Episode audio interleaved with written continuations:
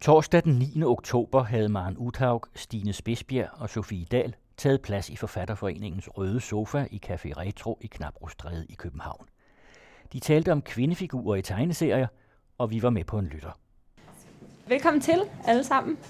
Tak fordi I vil komme, og endnu mere tak fordi at Stine og Maren vil komme her og snakke lidt med hinanden og med mig om øh, ja, deres tegninger, deres blogs og deres liv, som vi alle sammen synes er ret sjovt at følge med i. Jamen, jeg tror, jeg vil starte med øh, sådan helt generelt at spørge jer sådan, altså, hvordan I er kommet frem til de her to blogs, I fører, altså Marens blog og Stine Stregen. Hvordan er det helt startet? For, ja, vi kan starte med dig, Stine. Hvordan er det her med at tegne og, og føre den her blog, tegne dagbog, som du kalder det, hvordan er det startet? Jamen, det startede, mens, eller lige da jeg var færdig med at være i praktik på Journalisthøjskolen, hvor jeg havde været på Metro Express og lavet nyheder et halvt år, og var rigtig træt af at sidde og lave nyheder efter en skabelon, øh, og rigtig træt af, at andre skulle bestemme over alt, hvad jeg sådan spyttede ud i verden, og trængte til noget mere kreativt, der var mit, og hvor jeg selv måtte bestemme, samtidig med, at jeg havde kærestesover, der var blevet så usle, at jeg faktisk ikke savnede ham længere. Jeg sådan bare ligesom sad fast i det, og begyndte at godt kunne høre på mig selv, at når folk ringede, og hvordan går det, Stine? Ja, yeah, det går jo ikke så godt. Altså sådan helt, åh, nu kæft dig selv. Men det, det kan godt være svært at lukke kæften på sig selv. Så, så på en eller anden måde tænkte jeg, at, at jeg måske trængte til en måde at, at udtrykke mig på, der var, der var anderledes at have et projekt, der var mit. Og så tænker jeg, at jeg opfinder lige øh, blandingen af blog og tegneserie. Og det troede jeg virkelig på, at jeg gjorde, indtil jeg selvfølgelig senere fandt ud af, at det var der folk, der havde gjort 10 år. Okay. Mig har haft meget stor succes, men ikke i Danmark, så vidt jeg ved. jeg troede, jeg havde opfundet det. Så det havde du også lidt. I din egen kontekst, kan man sige. I min egen kontekst, ja. jeg havde selv opfundet den selvbiografiske tegneserie. Aktivt. Og det betyder også, at uh, Stine Stregen selvfølgelig, den person, vi har derinde, det er Stine, og det er dig, der, ja. er, der er den, det er det. den person. Ja, det er en, en slags dagbog, altså selvfølgelig udvalgt. Det er jo ikke alt, hvad der er der i, Nej. i mit liv, jeg bare spytter ud. Nej, men det er nogle sjove øh, sider af, af jeres liv, I kommer ind på, og Maren, vi har jo også alle sammen haft glæde af at læse og følge din Marens blog. Er det nogle af de samme overvejelser, du har gjort dig med at, at starte den blog op og begynde at tegne på den måde? Øhm, nu siger vi overvejelser. Jeg ved ikke, hvor meget jeg egentlig har overvejet. Det har været mange tilfældigheder, der har ledt til det. Altså, jeg begyndte at blogge, fordi at jeg pludselig ikke havde noget at lave. På en eller anden, da finanskrisen kom, og jeg var selvstændig, jeg lavede reklamer, og jeg lavede, skrev klummer og skrev artikler og den slags. Øhm, så kom finanskrisen, og så mistede jeg alle mine opgaver overhovedet, så der sad jeg så pludselig derhjemme, og vidste ikke rigtig, hvad jeg skulle gøre, fordi jeg kunne tage et arbejde, men jeg kunne også lade være. Og så begyndte jeg at blogge i stedet for, og øh, gjorde det i et års tid, hvor jeg kun skrev. Og så tror jeg faktisk, altså, det, jeg havde aldrig overvejet at tegne til bloggen. Så tror jeg, jeg startede med at skrive til dig. Jeg skrev ja. til dig, jeg sendte dig en mail en dag. Jeg du sendte ikke, en mail til mig, og sagde, jeg var en idiot. Ja, jeg sendte, jeg sendte en mail til Stine og sagde, at jeg ikke kunne lide hende. det var en god start. Ja, det var det første, det jeg skrev til. Jeg skrev, at jeg, jeg, jeg kunne ikke lide hende, fordi at jeg blev enormt sur hver eneste gang, jeg var inde på hendes blog, for jeg synes, hun var pisse dygtig. Jeg synes altid, det var sjovt. Jeg synes altid, det var vildt fedt, og derfor så irriterede hun mig helt sindssygt. Ja.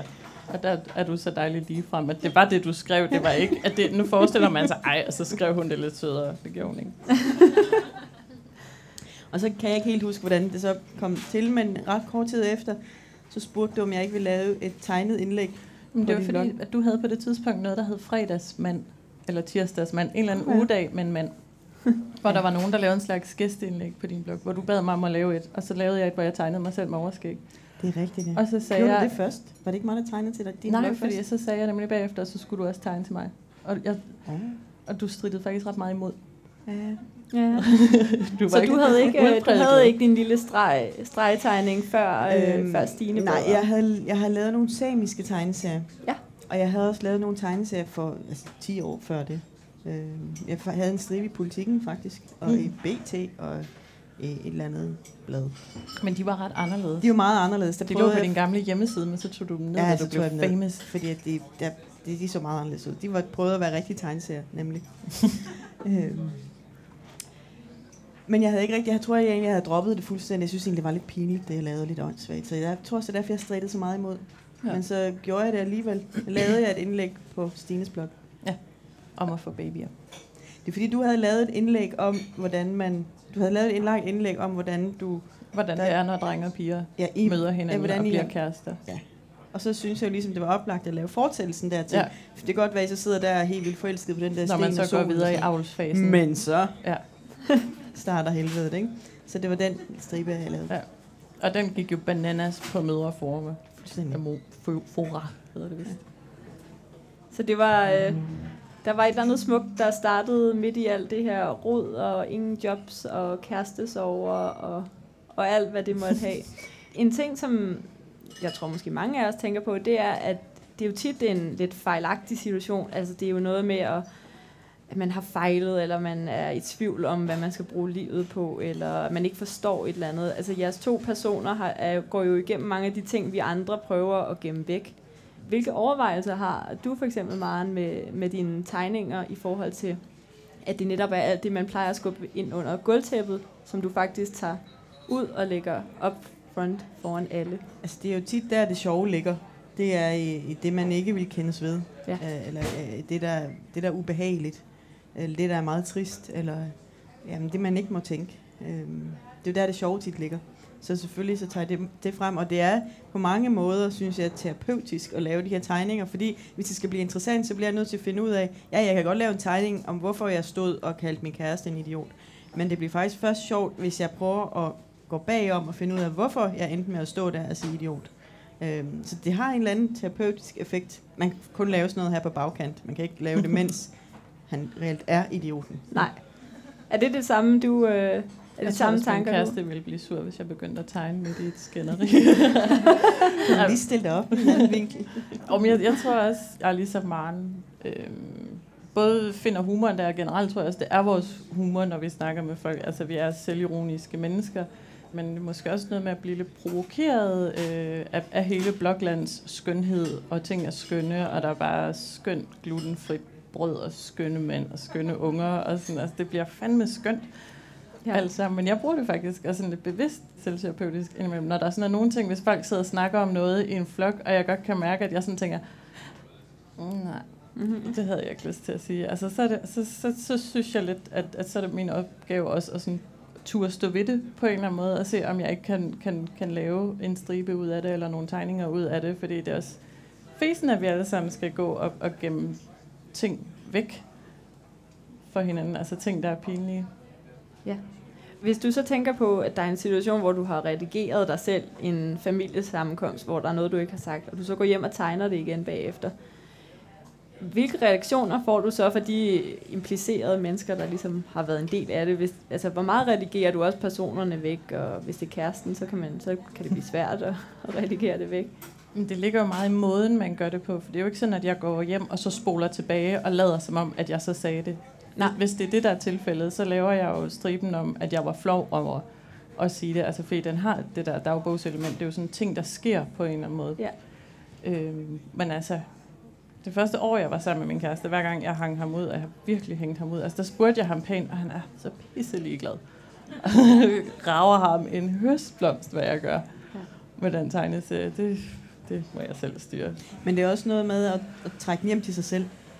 Fordi Ja. at, at det, er, det er også noget med hele tiden at balancere på øh, det der med, at, at, at du kan godt hænge din kæreste ud, men hvis du gør det ved, at du trækker det hjem til dig selv, at det faktisk var dig, der var idioten, Jo, hvis du stod det og sagde idiot. Ikke? Altså det er den der balance. procent af tilfældene er det også. Altså, fordi det er jo også noget med, når man laver noget selvbiografisk, så er det jo også noget med, at man ikke må gå rundt og tage andres historier og begynde at fortælle om dem, fordi at, at man har jo en eller anden troværdighed, når man er selvbiografisk, og den, der har publikum, min kæreste har jo ikke et stort publikum, der sådan kan sige, hey, det ville Andreas sgu aldrig have gjort. Altså alle er bare sådan helt, okay, det må være rigtigt, jeg må godt nok være en idiot, eller de må godt nok være dumme. Øhm, Ja. Og det synes jeg også er et ansvar, som man skal huske at have.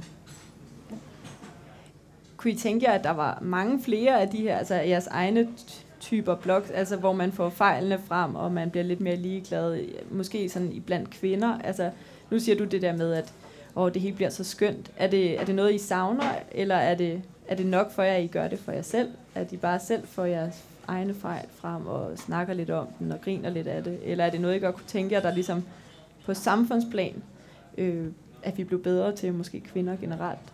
Jeg tror mere, jeg bedre kunne tænke mig, at folk blev ærlige, fordi at mange af dem, jeg ser gøre det, så gør det også meget på øh, en lidt hårdt inspireret af andre måde. Altså, så lyder de meget som Nynnes dagbog, eller de lyder som Maren, eller altså, så, så bliver det også meget, se, jeg henter den selvironiske, ligesom nogle andre, hvor jeg det er jo noget af det, der er interessant ved mennesker, det er jo, når de tør at være ærlige, og tør det, der er grimt i deres liv, i stedet for bare at tænke sådan, nå, men hvis Maren turde fortælle om det her, eller hvis det her kunne være en ting i Nynnes dagbog, så tør jeg også snakke om det. Så er der jo ikke ærlighed eller mod i det på den måde, men jeg bestemt godt tænke mig mere mod til ikke ja. at være så skøn. Til ærligheden. Ja. ja. Hvad tænker du om det, Maren? Er det noget af det samme? Jeg tænker, så længe folk de kan Altså skrive noget, der er interessant, så synes jeg jo altid, det, det, er, det er fedt at læse. Og det, det, det, det sjove er jo, at man behøver jo ikke have det mest vildt spændende liv for at kunne gøre noget interessant. Altså det mindste lille detalje kan med det rigtige blik blive virkelig interessant. Jamen virkelig. Det er jo også noget, man opdager, når man øh, stort set dagligt skriver om sig selv, det er, at man oplever ikke en skid. Ens liv går bare fuldstændig i ring. Altså første gang, man laver en ting, kan man være sådan et, yeah, selv high five over et eller andet. Kan Men jeg altså, igen det, i dag lave en stribe om at være træt? Lige præcis. Ja. Jeg har stresset. Ja. stribe nummer 430. Ja, jeg er træt, og jeg er stresset. Det sker ikke meget nyt i et liv, faktisk. Ikke sådan groundbreaking nyt. Nej. Øh, du, du øh, Maren, du øh, skriver meget om børn og familie og ja, mænd og hvordan familielivet er. Er det, det er det, der fylder mest i dit liv, og det er derfor, det er det, der er udgangspunktet for dig? Eller er det noget, der ligger dybere, at det er en fortælling, du gerne vil fortælle helt generelt? Jeg ved ikke, altså jeg har prøvet faktisk at tælle op på et tidspunkt, hvor mange striber der egentlig var børn i, fordi rigtig tit folk siger det der, og det er et, faktisk en procentdel. Det er ikke, så mange, det er ikke så mange okay. som... Øh, men 99 er også et procenttal. Mm, ja, men det, jamen, hvis, du, hvis du kigger på de der striber, det er ikke så tit, jeg har mine børn med i det, men det handler jo meget om bare hverdagslivet, og i almindelig hverdagsliv, så er der som regel en mand, og der er også nogle børn, men når jeg laver striber til politikken, så er det jo heller ikke altid mine børn eller min mand. Altså det, det kan, så mange mærkelige ting siger de alligevel ikke, vel? Så der er det også tit noget, jeg bare finder på, eller en, en tanke. Øhm, men, men ja, det, det er jo hverdagen. Jeg laver jo hverdagsstriber også der, så det kommer til at handle om de der ting. Altså, jeg skal jo meget sjældent til månen, eller til, til Hongkong, eller et eller andet. Altså, jeg skal bare smøre en madpakke. Ja. Jeg vil købe så, Maren på månen. Det vil jeg også. Køb den bog så vildt, Maren. Jeg vil også gøre det til månen. Hvad, Stine, hvad ser du som dit overordnede tema, hvis der overhovedet er det, andet end det selvfølgelig er din hverdag, men er der et eller andet, du føler, der går igen? Mig. Dig. ja. Nå, det ved jeg sammen ikke. Jeg synes også... Eller har du kunne se en udvikling i, i det, du har blogget om, og er det en udvikling, du tænker, der altså, relaterer jeg, sig noget? Det, det er jo også det sjove ved at have seks år i sit liv i tegninger og tekst. Altså det er at se tilbage på det, for man, man tematiserer jo ikke sit liv, Nej. mens man er i det, eller sin fortællemåde, mens man er i det, men det er meget sjovt at gå tilbage og se sådan, Nå okay, der tænker jeg sådan, og der tænker jeg sådan. Og det er helt klart dengang, at jeg stadigvæk var studerende, det første år af Stinestregen, der var det meget øh, at finde, finde på nogle meget sjove situationer, det sjove i mit liv, og det specielle ved mig. Øh, at finde, altså virkelig arbejde med idéudviklingen om at vise det og så videre. Så blev jeg headhunted til reklamebranchen bagefter, og blev dagligt trykket på maven, mens der kom idéer ud af mig, og der kan man så godt mærke, at min at, at Stine Stein ved siden af bliver mere og mere seriøs, fordi så, så var det egentlig mere det der med at fortælle om min hverdag, og hvordan det var at være mig der blev vigtigt. Og så gik jeg ned med stress, og så var der en lang pause, hvor der ikke var noget, og så blev det meget sådan søgende, selvudviklingsagtige, ja. selvmedlidende, øh, tror jeg. Jeg har ingen anelse om, hvad jeg er i nu, men, men om, hvis, hvis den fortsætter fem se. år, så vil jeg sikkert kunne gå tilbage og tænke sådan, nå, okay, der gjorde jeg, som jeg gjorde på grund af sådan og sådan. Ja. Nu, det er lidt noget andet, men i forhold til børnetegninger og voksentegninger, hvordan ser I forholdet mellem det? Altså børn tegner jo meget, eller mange, nogen gør i hvert fald. Og de tegner forskellige altså, ting i deres liv også. Øh, men hvordan ser du for eksempel, når nu du har børn, hvordan ser du, at deres tegninger og dine tegninger, hvad hvad er forskellen og hvad er lighederne? Det værste er, at mine børn de var med ind til en reception for min, min striber lige kommet som kalender. Og der blev holdt en reception sidst onsdag i politikens boghal, og der var mine børn med. Og der holdt jeg så, øh, jeg blev pludselig kastet ind, så skulle jeg sige nogle ord, og det havde jeg ikke lige planlagt, fordi at jeg havde brugt hele formiddagen på at tegne en stribe til dagen efter, hvor jeg havde tegnet 13 tissemænd. Ja. og det, så det eneste, jeg kunne snakke om, det var de der 13 tissemænd. For jeg fandt skulle jeg sige. Altså, jeg ville ønske, at jeg havde brugt formiddagen på at tænke noget klogt, jeg kunne sige i stedet for, men det har jeg ikke. Jeg tegnede, tegnede et par tissemænd. Og så begyndte alle på tegnestuen ligesom at kaste deres tissemænd, altså ikke rigtigt, men tegne, deres det lyder ellers lige festligt. Tissemænds tegninger ind i puljen, og det var, så, det var en utrolig sjov formiddag, og det var så det eneste, jeg havde kommet med. Men der stod mine tre små døtre så, og hørte på alt det her om de her tissemænd. Og øh, til sidst, altså, så smadrede de nogle glas, og så tog de lige der heliumballoner og sendte op i loftet, meget højt op. Og, og så til sidst, så gik de syngende rundt noget med sådan en tissemandssang, de så havde opfundet. Og da de, siden har de kun tegnet tissemænd. Ja. Og de ligner mine meget, dem jeg tegner. Og så tegner de også mine damer med tissemænd i hånden. At det sidste, Allan sagde, min kære sagde her i morges, og nu stopper jeg. Nu, det er ikke passende for små piger og går så meget op i tissemænd. Tissemænd er sjove, men ikke mere nu. Ikke flere tissemænd. Så øh, altså, jeg vil sige, når de tegner, så tegner de tit mine, de kopierer tit mine damer. Ja. Øhm, Kopierer du nogensinde deres øh, tegninger? Har du været ude for at kigge på en af deres og tænkt, det er den der person, jeg skal have med i den næste stribe? Nej. Nej. Nej, altså de tegner jo andre ting, og det er jo også, altså det, selvom, man kan sige, selvom mine tegninger er meget naive, så er det ikke børnetegninger. Og, og de fleste af mine striber, de sidder og kigger, de sidder og kigger i den der kalender, altså de fatter jo ikke de fleste. Nej. De synes ikke, de er sjove. De kan simpelthen ikke forstå dem. Vel? Nej. Så det er jo ikke børnetegninger, og det, det er, vi skal tegne sammen på Stum P-museet i morgen til Kulturnatten, og der havde de skrevet børnevenligt arrangement. Som Stine sådan lidt, øh, godt være, at I skal pille det der af, fordi bare, det bliver rigtig mange. Maren, altså hvis I nogensinde har læst det, Maren laver, så ved I da, at det kun er hendes egen børn, der er helt med på tissemænd ud over det hele. Det er andre børn nok også, men deres mødre måske ikke. Det kan være, at mødrene ikke er. Hvordan har du det, Stine, i forhold til tegneserier? Øh, de rigtige tegneserier, om man så må sige. Er det, er, får du inspiration via dem, eller er de, hvilken rolle spiller de i dit liv? Altså, jeg er formand for Dansk Tegneserieråd, så tegneserier ja. spiller en kæmpe stor rolle. ingen rolle i dit liv. Nej, jeg bruger ingen tid på den lorte medie. Uh, over det. Nej, men, men faktisk vil jeg gerne sige noget til det spørgsmål, ja, du stillede Maren. Øh, ikke fordi jeg ved noget som helst om børn, men jeg var et selv engang. Ja, kom med det. True story. Øhm, men den måde, jeg tegnede på som barn, er stadigvæk den måde, jeg tegner på i dag. Altså det er det, jeg har oppe i hovedet, jeg synes er sjovt at tegne. Det er sjovt at tegne historie, det er sjovt at tegne mit liv og min hverdag og de ting, jeg møder. Jeg er aldrig sådan en, der sætter mig ud og tegner et skønt træ, eller en vidunderlig bygning, eller, eller et dejligt portræt. Jeg synes, det, tegne portrætter er simpelthen det værste, der findes. Men jeg elsker at tegne de historier, jeg har i mit hoved. Jeg kan godt lide at tegne de mennesker, jeg kender, fordi jeg har historier om dem, og jeg ved, at okay, hun har et lidt rundt hoved, men hun har en lidt kantet personlighed, og det, det er sjovt at få, få ind i sådan, så enkel en streg. Altså, jeg ved ikke, om børn konceptualiserer deres persontegninger på den måde, men, men det er jo sådan en meget barnlig måde at tegne på egentlig, at bare tegne det, man har oppe i hovedet, frem for at gå ud og tegne et kunstværk, eller tage til kroki. Ja. Øh. Så da du var lille, tegnede du også meget, og kan du se, et, altså nu har du sagt, du kan se nogle temaer i det, du tegner i dag. Kan du også se, hvem Stine var dengang i nogle perioder, eller... Altså, jeg kan se, at jeg lidt på samme måde brugte tegninger som sådan et, et, et desperat øh, måde at prøve at få opmærksomhed på. Altså, jeg har lavet ufattelig mange åndssvage tegneserier. Min okay. første stil, eller i hvert fald som min mor har kunne grave frem, for min mor har ikke gemt nogen af mine tegninger. Hun har gemt mine skolehæfter. Sådan. og det er der Hun også dansk og matematik, der er det vigtigste i mit liv stadigvæk.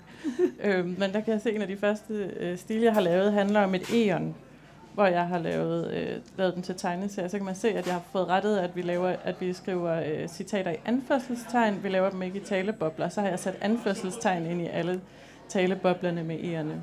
Øh, og har også lavet en virkelig mærkelig historie om Dracula og Batman, der slås om en flagermus. Altså sådan virkelig ja. tydeligvis prøvet, se mig, jeg tegner. Øh, og det kan man måske godt sige, der sådan går lidt en lige linje med. Men øh, ja, hvad var det, vi kom? Ja. Nå, men det var også netop tegneserier fylder mm. jo så også, både fordi det har fyldt i din barndom, men også fordi det er, åbenbart, det er også et medie, du interesserer dig for i dag. Det er et medie, jeg interesserer mig for. Jeg er meget forundret over alle mennesker, der ikke interesserer sig ja. for tegneserier. Altså, der, er, jeg, jeg møder ret få mennesker, der siger, jeg er sådan en, der læser tegneserier. Eller i tegneseriemiljøet møder jeg obviously en hel del ja. af dem, men, men andre siger tit, ja, jeg læser ikke tegneserier. Jeg synes, det er meget underligt, hvorfor folk generelt ikke er tiltrukket af, at man sætter ord og billeder sammen. Jeg ja. læser for eksempel ikke rigtig tegneserier. Nej, det siger du men du laver dem, ja. Du læser mine, og du har også, det er du har også købt Manden går en tur. Eller hvad er det, min, min fjerne barndomsby, du havde købt, og var sådan en, oh my god, det er ligesom at læse en bog. Men det var jo en roman, bare med tegninger. Ja. Jo. ja. Men hvorfor har folk ikke lyst til det? Jeg, jeg, for mig er Nej, det bare jeg... så underligt, altså fordi det altid bare har føltes intuitivt rigtigt, at der både var øh, billeder og ord. Men det er fordi, at altså, der er stor forskel på tegneserier, men jeg synes det er faktisk ikke, at man bare kan slå dem over en kamp. Nej, men det kan man fordi at, at det er, altså, jeg har aldrig rigtig læst tegneserier. Jeg tegnede heller ikke rigtig, altså jeg tegnede som barn, fordi det gør man, fordi man er et barn, så skal man tegne. Ikke? Men, øh, men, men jeg skrev og skrev mm. og skrev og skrev og skrev og skrev lange digte. Jeg skrev engang et langt digt på en toiletrulle og var så glad, fordi jeg aldrig behøvede at stoppe med at skrive det her digt, fordi der var jo så mange... Øh, der var, var, var det sådan en teenage mørke periode? Der skrev jeg også digt. Åh oh, jo, der skrev jeg også, men jeg startede meget tidligt. Altså jeg var for eksempel på Island, kan jeg huske, da jeg var 10 år. Skulle vi på en eller anden ferie, sådan noget kulturel hejs. Og det eneste, jeg husker fra ferien på Island, det var, at jeg sad og skrev et helt teaterstykke med manus med replikker og sådan noget på side efter side efter side, og alle mine venner skulle have roller i det og sådan noget. Det er det eneste, det eneste jeg lavede nogensinde. Mm. Det var at læse og så skrive. Ja. Altså, jeg har ikke det der, der var ingen taleboble. Så jeg læser også bøger nu. Jeg læser jo ikke tegneserier. Så jeg læser også rigtig mange bøger, altså, og skriver meget, og har også uddannet mig som journalist, fordi jeg elsker at skrive. Men, men jeg forstår bare ikke, at, at der er så mange, der ikke er tiltrukket det er fordi, af mixet. Det er fordi, der er sådan noget... Jeg ved ikke, om det fordi er bare, fordi historien er så dårlig. proppet basserne for langt ned ja, i halsen i 80'erne. Ja, historien simpelthen er så dårlig. Sådan noget Superman. Det er simpelthen så røgsygt, det er så crash bange og et eller andet udråbstegn. Det er så kedeligt. Hvad for nogle det, øh, tegneserier vil Der er jo andre tegneserier. Ja. Stines tegneserier er jo fantastisk. Og der er jo Stines. mange andre gode, men, men jeg tror, det er fordi, at når man tænker tegneserier, så tænker man Superman mm. og basserne. Ikke? Det er det, der bliver, bliver ligesom kørt frem. Ja. Men hvis du skulle gøre lidt reklame nu for nogle af de gode tegneserier, nogle af dem, du virkelig ville ønske, at alle her øh, både læste selv og for deres børn, og noget af det kvalitet, der er. Hvad er altså, altså? Den, den første, der lige øh, poppet op i mit hoved, skal man nok ikke læse fra sin, for Nej, sin børn. Okay. Den hedder i, øh, i skovens dybe stillero, og er skrevet af tegnet en, der hedder Marlene Bilder, tror jeg, men jeg kan ikke huske navnet, så hun hedder sikkert Frederikke Holmgaard eller sådan eller andet. Men hun er svensk, og den handler om hendes barndom, hvor hun blev seksuelt misbrugt. Okay. Øhm, og det er en historie, som virkelig ikke kunne være fortalt på andre medier end tegneserie, synes jeg. Og den er enormt naivistisk stadigvæk med, at, at den på en eller anden måde er så enormt uhyggelig. Okay. Så det, det var en af de tegneserier, du vil... Du skal jo ikke starte den knap på mig. Nej, okay. så ævler jeg indtil men folk hvad, gerne vil hjem og putte sig Men hvad er så en god streg? Sådan, hvis vi bare skal tage det. Hvad er en god tegneserie for dig? Jamen, en god tegneserie for mig er, er ligesom en god bog. For mig det er noget, der er ærligt. Noget, der føles ærligt, og hvor folk har gjort sig umage. Og det er jo også noget med, når tegningen og teksten supplerer hinanden, synes jeg. Det er ja. der, jeg altid tænder helt vildt på tegneserier, og så er det, jeg glemmer det tegneserier. Og så er det derfor, jeg tror, jeg ikke læser tegneserier. det, fordi jeg, jeg synes, de der sådan noget Superman og basserne mm. og sådan noget, altså de, de supplerer jo ikke hinanden på den måde. Det er jo ikke lige fordi, at, at han kiggede til højre, og så giver det en anden mening øh, med teksten. Ikke? Altså, og det, det, når man kan det, når, når din karakter sidder og bare lige kigger lidt skævt, eller er lidt trist, og så mm. står der noget sjovt til. Ikke? Ja. Det er der, det giver mening at have en tegneserie. Ikke? Ja. Jamen, det vil jeg give dig helt ret i. Altså, der er helt klart noget mellem spillet, i spillet mellem, mellem tegningerne og teksten, som, som som helt sikkert skal kunne fungere, men, men, så, som, men, men det synes jeg mere, det er sådan en, en nødvendighed mere end et kvalitetsstempel. Altså jeg gider slet ikke læse dem, hvor det ikke er sådan. Mm. Altså basserne sidder jeg heller ikke og læser, selvom jeg tænker, jeg elsker tegneserier, så det er ikke fordi, jeg elsker freaking alt med en, ta- med en taleboble, Nej. Der, der er tegnet. Men, men jeg synes, altså jeg læser også flere graphic novels, der minder mere om bøger, men også mange sjove tegneserier. Men, men for mig er det virkelig noget med ærligheden i udtrykket, der gør en forskel. Så hvis, hvis vi nu tog Stine-stregen, mm. hvad, hvad er så det mest essentielle? Nu kan jeg godt høre, at tekst og, og tegning skal jo hænge sammen, og det skal give det samme i sidste ende, eller det skal ret samme vej. Men hver nu, sin ting. Det, det supplerer ja. jo på en eller anden måde. Altså jeg bruger meget mine tegninger til at fortælle om følelser. Bruger meget af følelsen af i kropssproget, og humoren af i og, ja. og prøver at bruge tekst meget mindre, for jeg synes også, det er irriterende, hvis folk begynder at forklare hvad der sker på en tegning, fordi så er der ingen pointe i det. Så man kunne bedre tage teksten væk fra dine tegninger, end, eller fra din blog, end, end man kunne tage tegningerne væk. Det er der, der ligesom, det er der noget Nej, centralt. fordi det er samspillet. Okay, så det er det. Synes jeg, altså tingene af, afhænger af hinanden, og det er jo også, altså som Marne også siger, det er jo der, det bliver godt, Ja. synes jeg, altså hos mig. Øhm, men, men i tegneserier generelt, det er jo, når de supplerer hinanden perfekt, ja. at man ikke får det hele fortalt med tekst, samtidig med, at der er nogle mennesker i nogle statiske bevægelser. Det kan Ja. man jo ikke bruge til noget. Og Maren, hvad er kvalitet for dig, både i historiefortællingen og selvfølgelig også i tegning og tekst? Hvad, hvad er kvalitet? Nu skal jeg sige noget andet, end det du lige sagde jo. Bare sige det Du samme. må også godt sige, at jeg er rigtig klog. Så. Samme som Stine. Samme som Stine. øhm, Det var ærlighed, var det? øhm, jamen det er vel, altså jeg elsker, når jeg kan blive overrasket. Både med tegninger og også en tekst. Jeg elsker, når, når, jeg, når det er noget, jeg med sådan en følelse, at, at, at jeg havde ikke, det så jeg ikke komme. Eller, og det behøver ikke kun være, være humor, det kan også være noget alvor, at, at, det, at det, der er lavet sådan en twist, som ikke er set før. Jeg hader floskler. Jeg hader alle sådan nogle øh, jamen, sådan nogle gentagelser, og ja, med alle de der floskler. Altså, for eksempel, altså, mine børn, de ser den store bagedyst. Så jeg sidder også der og ser den store bagedyst. Jeg har aldrig bagt, jeg har ikke engang bagt en guldrådskage, tror jeg. Bager ikke overhovedet. Så det er sådan lidt, men fint nok, så ser vi den store bagedyst. I mindste så knæpper det ikke noget, ligesom i Paradise. Så det ser vi bare, ikke? Og de siger, hvad tredje sætning det er, om jeg ligesom bare prøvet at tænke ud af boksen. Ja. Jeg har sådan lidt, hvis en gang mere siger det med den der boks. Fordi det er så floskelagtigt, ikke? og det mister al værdi. Og det er der også rigtig mange, der, der, der gør i deres tekster.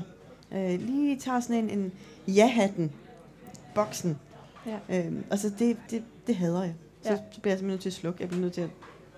Så det er det unikke eller- og det personlige og overraskelses. Ja, og det behøver ikke engang være, fordi man skal opfinde et eller andet nyt sprog, eller det skal være med mange fine fremmedord, eller det skal være øh, lange knudrede sætninger, eller noget som helst. Det, det kan... Men nogle gange handler det sikkert også om bare at gøre sig umage. Altså, jeg synes, floskler er det modsatte af Jamen, at det er gøre sig nok det. umage. Det er bare at læne sig op af noget, man tænker, det virker sgu.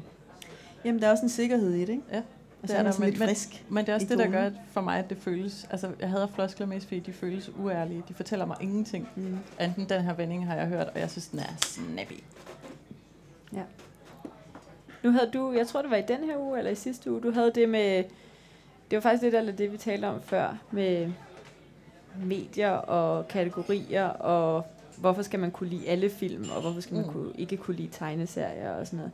Kunne I forestille jer at bytte medier, altså at I skal bruge det her til noget andet i jeres fortællinger i film, eller du har også skrevet nogle, nogle rigtige bøger, eller man siger med meget tekst i, og sådan, er det, er det tegnemediet nu her, der er det essentielle for jer, eller er det bare et af mange medier, I vil bruge i, den, i fremtiden til at fortælle jeres historier? Men jeg synes på mange måder, medier, er- mediet er lidt underordnet, fordi det handler om at fortælle historier. Jeg tror, det er sådan lidt for os begge to. Ja. At det er historien, der er vigtig. Øh, så hvordan den kommer ud, kan være sådan lidt lige meget. Altså, det er, selvfølgelig er det noget andet at skrive en roman, end at lave en, en stribe. Men et eller andet sted, så er det det samme. Det er det samme, jeg bruger, det er det samme, jeg vil. Jeg vil fortælle en historie her, er det bare meget, meget kort. Og i en roman er det meget, meget langt. Altså, det er jo det er også- også utroligt meget sværere. Fordi Ja. man skal ligesom have overblik over 300 sider i stedet for en. Det, det er lidt anderledes. Man kan godt, jeg kan huske, da jeg skrev den roman, jeg, der var flere gange, når jeg så havde været væk fra det i nogle måneder, og jeg så kom tilbage til det, og ligesom bladrede igennem manus, så kom de side 220, hvor der stod, sagde Knut til Marit. Og jeg er sådan lidt, hvem helvede er Marit? øhm, og det glemmer man ikke lige i en stribe. Da er det ikke sådan, "Ej, hvem er det ham der med skægget? Ja, Og Det- gud, jeg bor sammen med nogen. Jamen, altså, jeg sidder jo heller ikke i samme øh, lækre kendte situation som dig. Jeg, jeg skal jo stadigvæk arbejde for at tjene penge med andres jeg, projekter. jeg skal bare også. sidde og tjene penge. Jeg Man gør sidder ingenting. på sådan en trone, og så bærer folk chokolade ind til hende hele dagen. Nej, men jeg skriver faktisk også film. Jeg skriver film for Lego. De har sådan et øh, pigeunivers, der hedder Lego Friends, som jeg skriver enormt mange små film til web og tv for. Samtidig med, at jeg arbejder på et større manuskript til en interaktiv læringstegneserie om Shanghai 1927. Øhm, Ja. så jeg arbejder virkelig på mange forskellige medier, men jeg synes ikke, det er så forskelligt. Altså selvfølgelig er der, altså grebet er, er forskellige. Tekstmængden og hvor meget de må sige i en bog i forhold til, hvor meget de kan nå at sige på en film, og hvor mange scener de må være i, når man skal betale for, for animeret en ny baggrund osv. Altså der er nogle grundlæggende ting, der er på, eller ikke, ikke grundlæggende ting, men der er nogle rammer, der er forskellige, men, men, men det grundlæggende er det samme. Altså det er at lave en god, indlevende historie der på en eller anden måde føles ærlig. Ja. Jeg tænker også på mediet blogs og blogging. Har I et bud på, hvorfor, altså, hvorfor det er blevet det helt store nu her? Man kan sige, vi snakkede om det før med, at man gerne vil gøre alting skønt, og så var det et sted, man kan lægge alle sine skønne billeder. Instagram og Facebook er også meget skønne billedarkiver, eller man siger.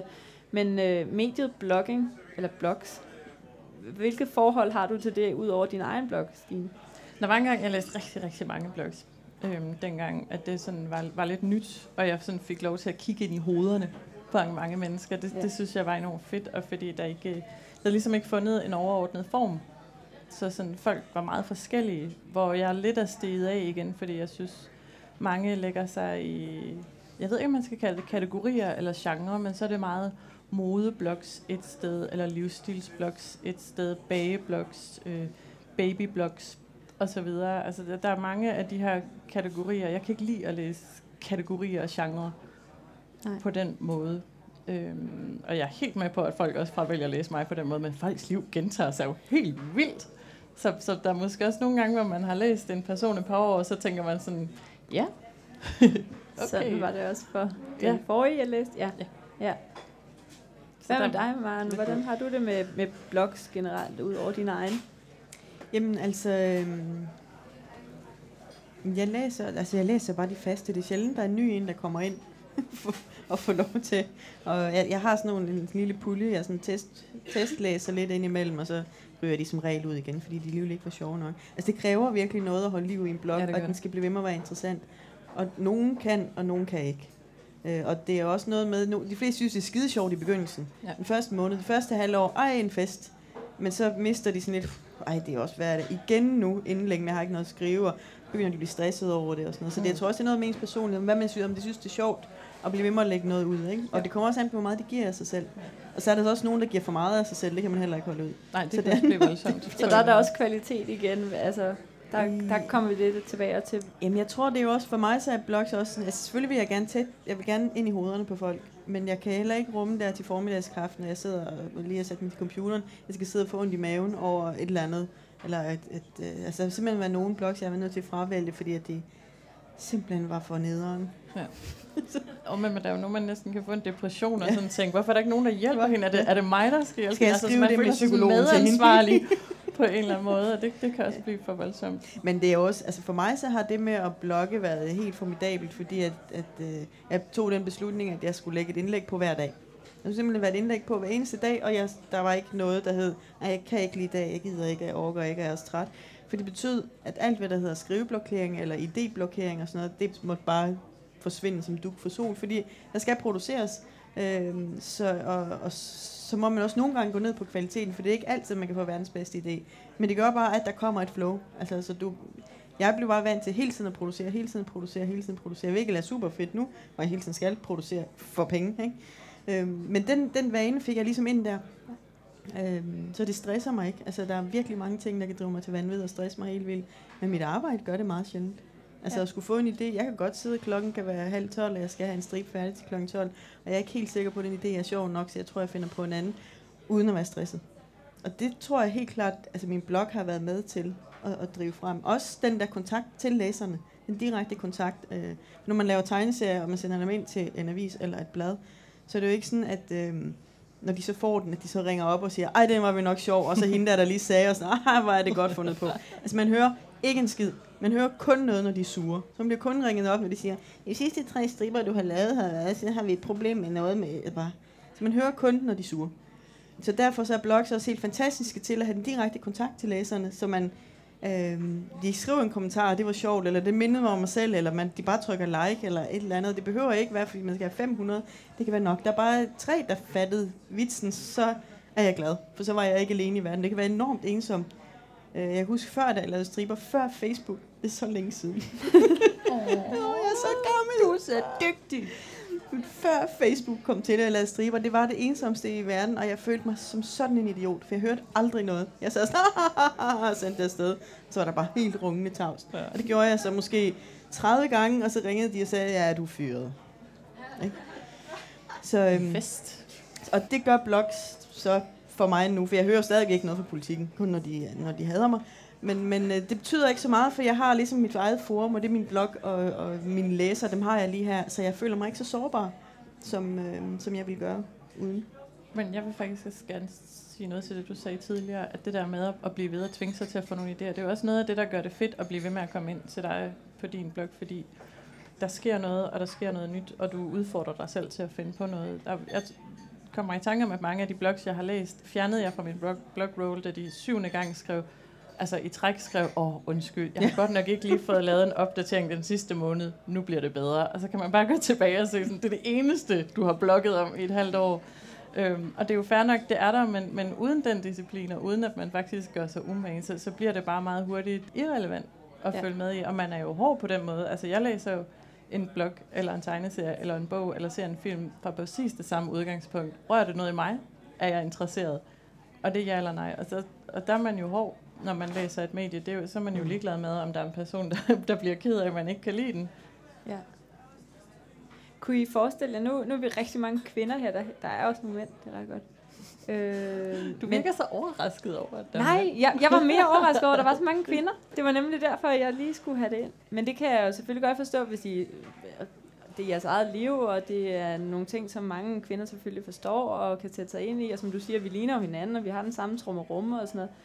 Men har I en fornemmelse af, at, at altså, er det ligeværdigt? Er der mange mænd, der også sidder og griner af jeres, øh, af jeres blogs og jeres tegninger? Får I kommentarer fra mænd også? Fordi nu, det var faktisk fordi det var en meget oprigtig overraskelse af, at det ikke bare lige var halvt-halvt. Fordi jeg tænkte sådan, det var også nogle meget hverdagsagtige situationer. Men er det, er det mest kvinder, I, I har med at gøre i det her medie? Og, og er det noget, I har tænkt over?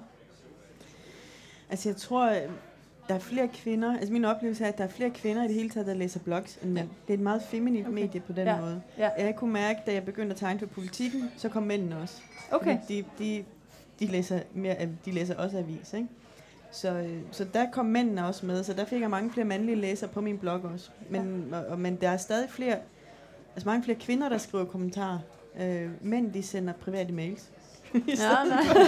og altså, tror, de ryger bagom. altså, de, altså, jeg tror, det er, at de, øh, jeg tror måske, de er også lidt bange for at røre ved det. Altså, de kan godt mærke, her er det et eller andet kvindeunivers. Tør, ja. Må jeg overhovedet være her? Tør jeg være her? Og er det pinligt? Så de skriver sådan noget, så skriver de til mig i mails i stedet for. Ja. Det er sjældent lummert, men øh, nogle gange er det.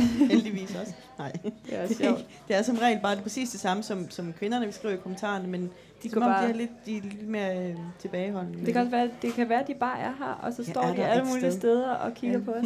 Jamen, det underlige er, at vi snakkede om det her tidligere i dag, at øh, fordi Stine sendte mig et billede fra, fra toget. Vi, vi snakker meget sammen. Ja. så hun sendte mig et billede fra toget, hvor, hvor ham sad en ældre mand ved siden af og læste min tegneserie på, øh, i, i, i toget. Bare bag på politikken. Altså, og så var jeg sådan lidt, altså, og så sagde jeg til hende, det er så sjovt, fordi at han var en ældre mand, ikke? Nej, var han 60 eller sådan. Og der er, når jeg er ude og holde foredrag, så er der altid sådan 3-4 ældre mænd, der også er der, eller så kommer, kommer op og skal snakke med mig. Så på en eller anden måde, så rammer jeg kvinder på min egen alder, som, eller lidt yngre, og bare kvinder i det hele taget. Og så øh, ældre mænd. Så ældre og så mænd. ældre mænd, der er mega fan af mine striber, de elsker den. Hvad siger de så? At Jamen, der... de synes bare, det er så sjovt de synes, den er så sjov og så befriende, og, øh, og, og kan bare virkelig godt lide stregen. De synes bare, det er det sjoveste univers overhovedet, og, og konerne står altid lidt der bagved og siger, ja, det er det første, han læser i avisen, og nogle gange er det det eneste, han læser. og de er simpelthen så søde.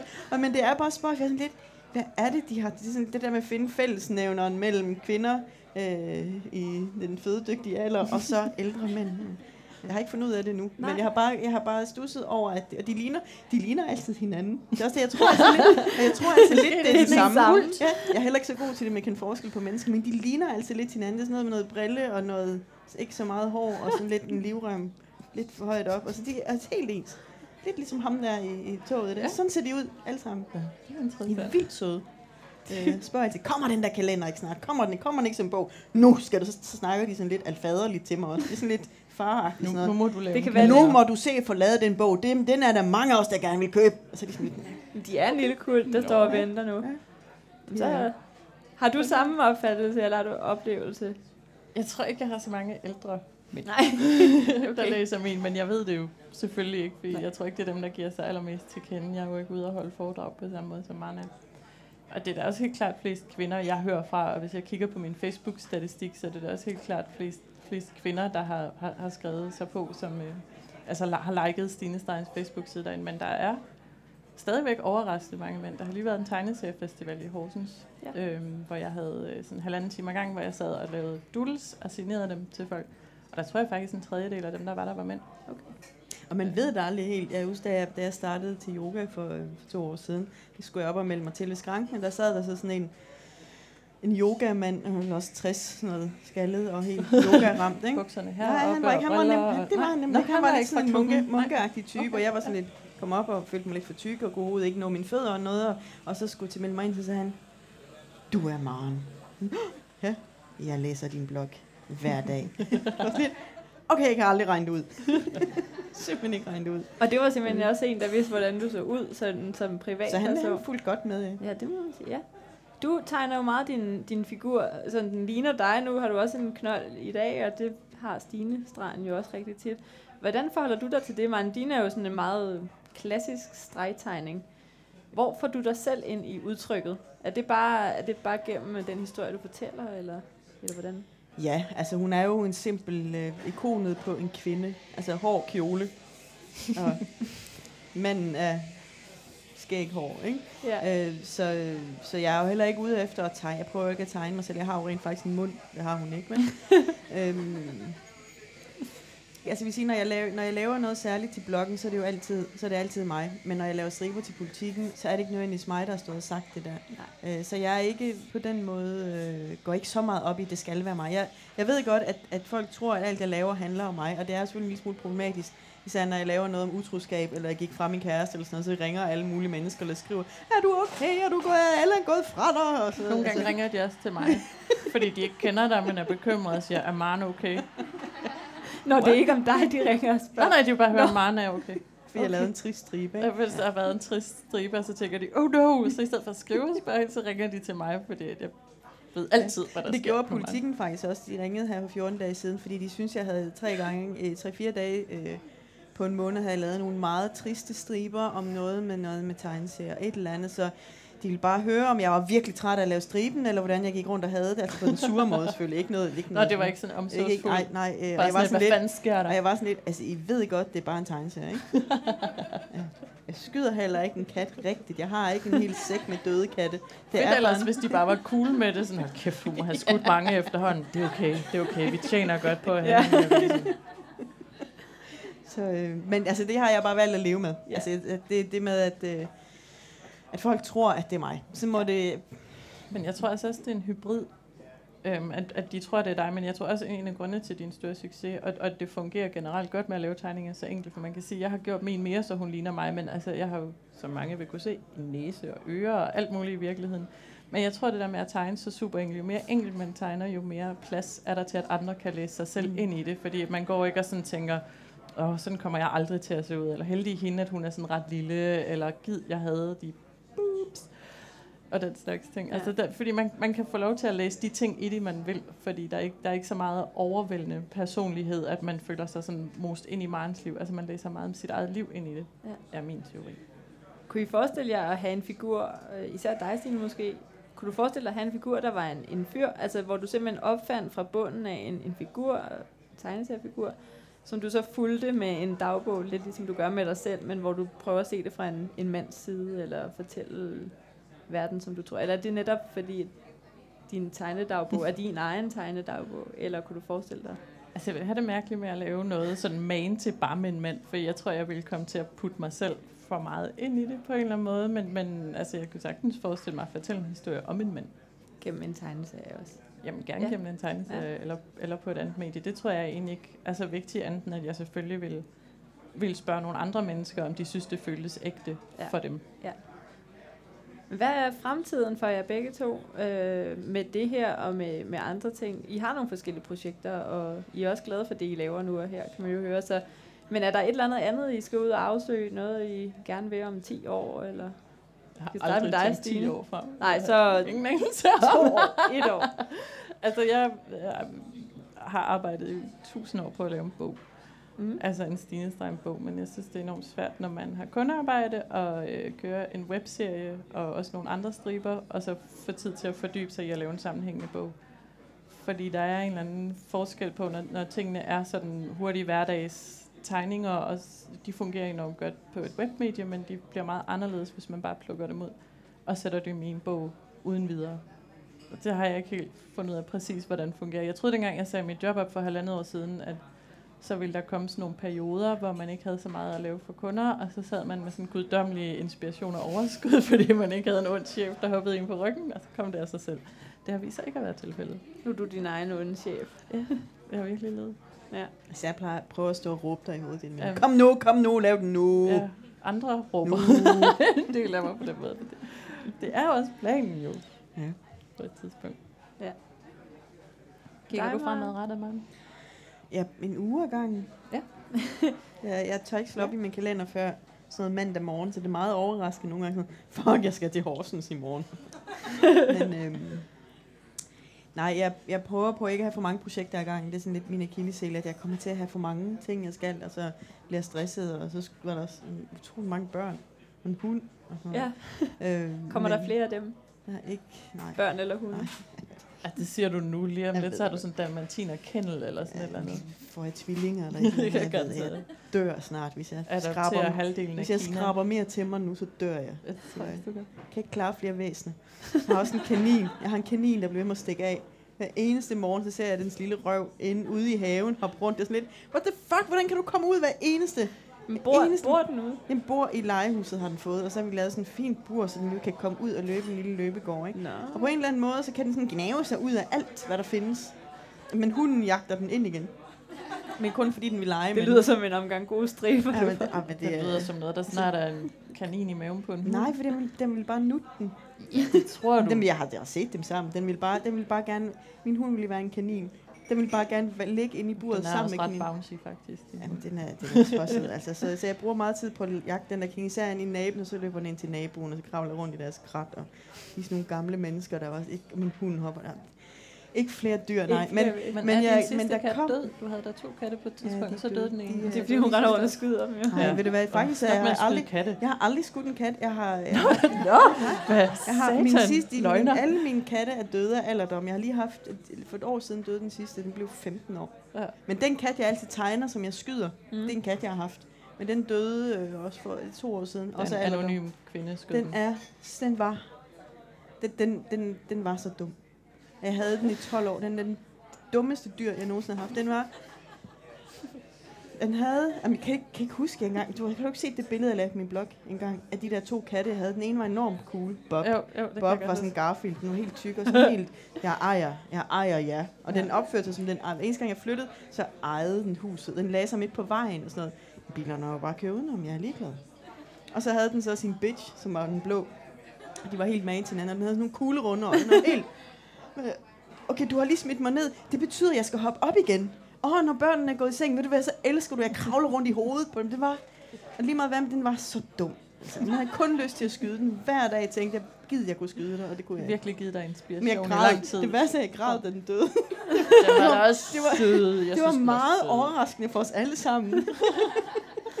jeg kan huske en gang, for jeg var simpelthen så irriteret på den der kat. Og så en eller anden dag, altså før den var død, så stod jeg og holdt den, sådan, og var sådan lidt sød ved den. Så kom en af mine børn og sagde, ej, hvad er der med den blå? Men jeg sagde ikke noget. Den er den død? Nej. Men hvorfor holder du den så? så okay, jeg skal til at være sødere ved kat. Er du så sødere ved dem, du har nu? Nej, Jamen, kanin og hund. Øh, ja, altså nu, ja, jeg er sødere ved hunden. Jeg var jo nu også sød ved min katte. Jeg var irriteret på den blå, fordi den var simpelthen så snot dum. Altså, det, var, det er virkelig irriterende at have så dumt et dyr i sit hus. Øh, men øh, jeg ved ikke, hvorfor jeg sidder og snakker om dyr. Nej. Øh, men, øh, men jeg har, jeg har en ny øh, af den her slags, der kommer her den 7. november. Ja. Så den har jeg knoklet meget på. Øh, jeg havde meget. Hvad hedder den? Den lyse side. Den lyse side. Ja. Så der skal vi høre lidt om alle de gode ting i Den er virkelig eller? trist. Den er Nå. ret trist, ikke? Oh, den, den har nogle triste perioder. Du er mere sårbar i den, Ja, end, den er end øh, øh, du er. Ellers går det godt. Men det klæder dig rigtig godt. Jeg Ja. synes, du er sjovest, når du også er sårbar. Den er lidt nederen. Den er ikke nederen. Har I inspireret hinanden? Nej, men jeg, jeg sender Vi jo... snakker øh, jo meget sammen. Vi har verdens mindste forfatterklub sammen. Der er kun os. Der er kun jer. Men den det er en hedder- klub. Ja, det er en klub. og Vi har vores egen Facebook-side. Ja. Den er en lukket gruppe. hvor og vi vi kan hedder, vi hedder Fik jeg nævnt mig selv? Ja. det synes vi bare er sjovt. Det er vildt sjovt. Vi er så, så skøre. Så der er snakker fordi- vi meget. Ja.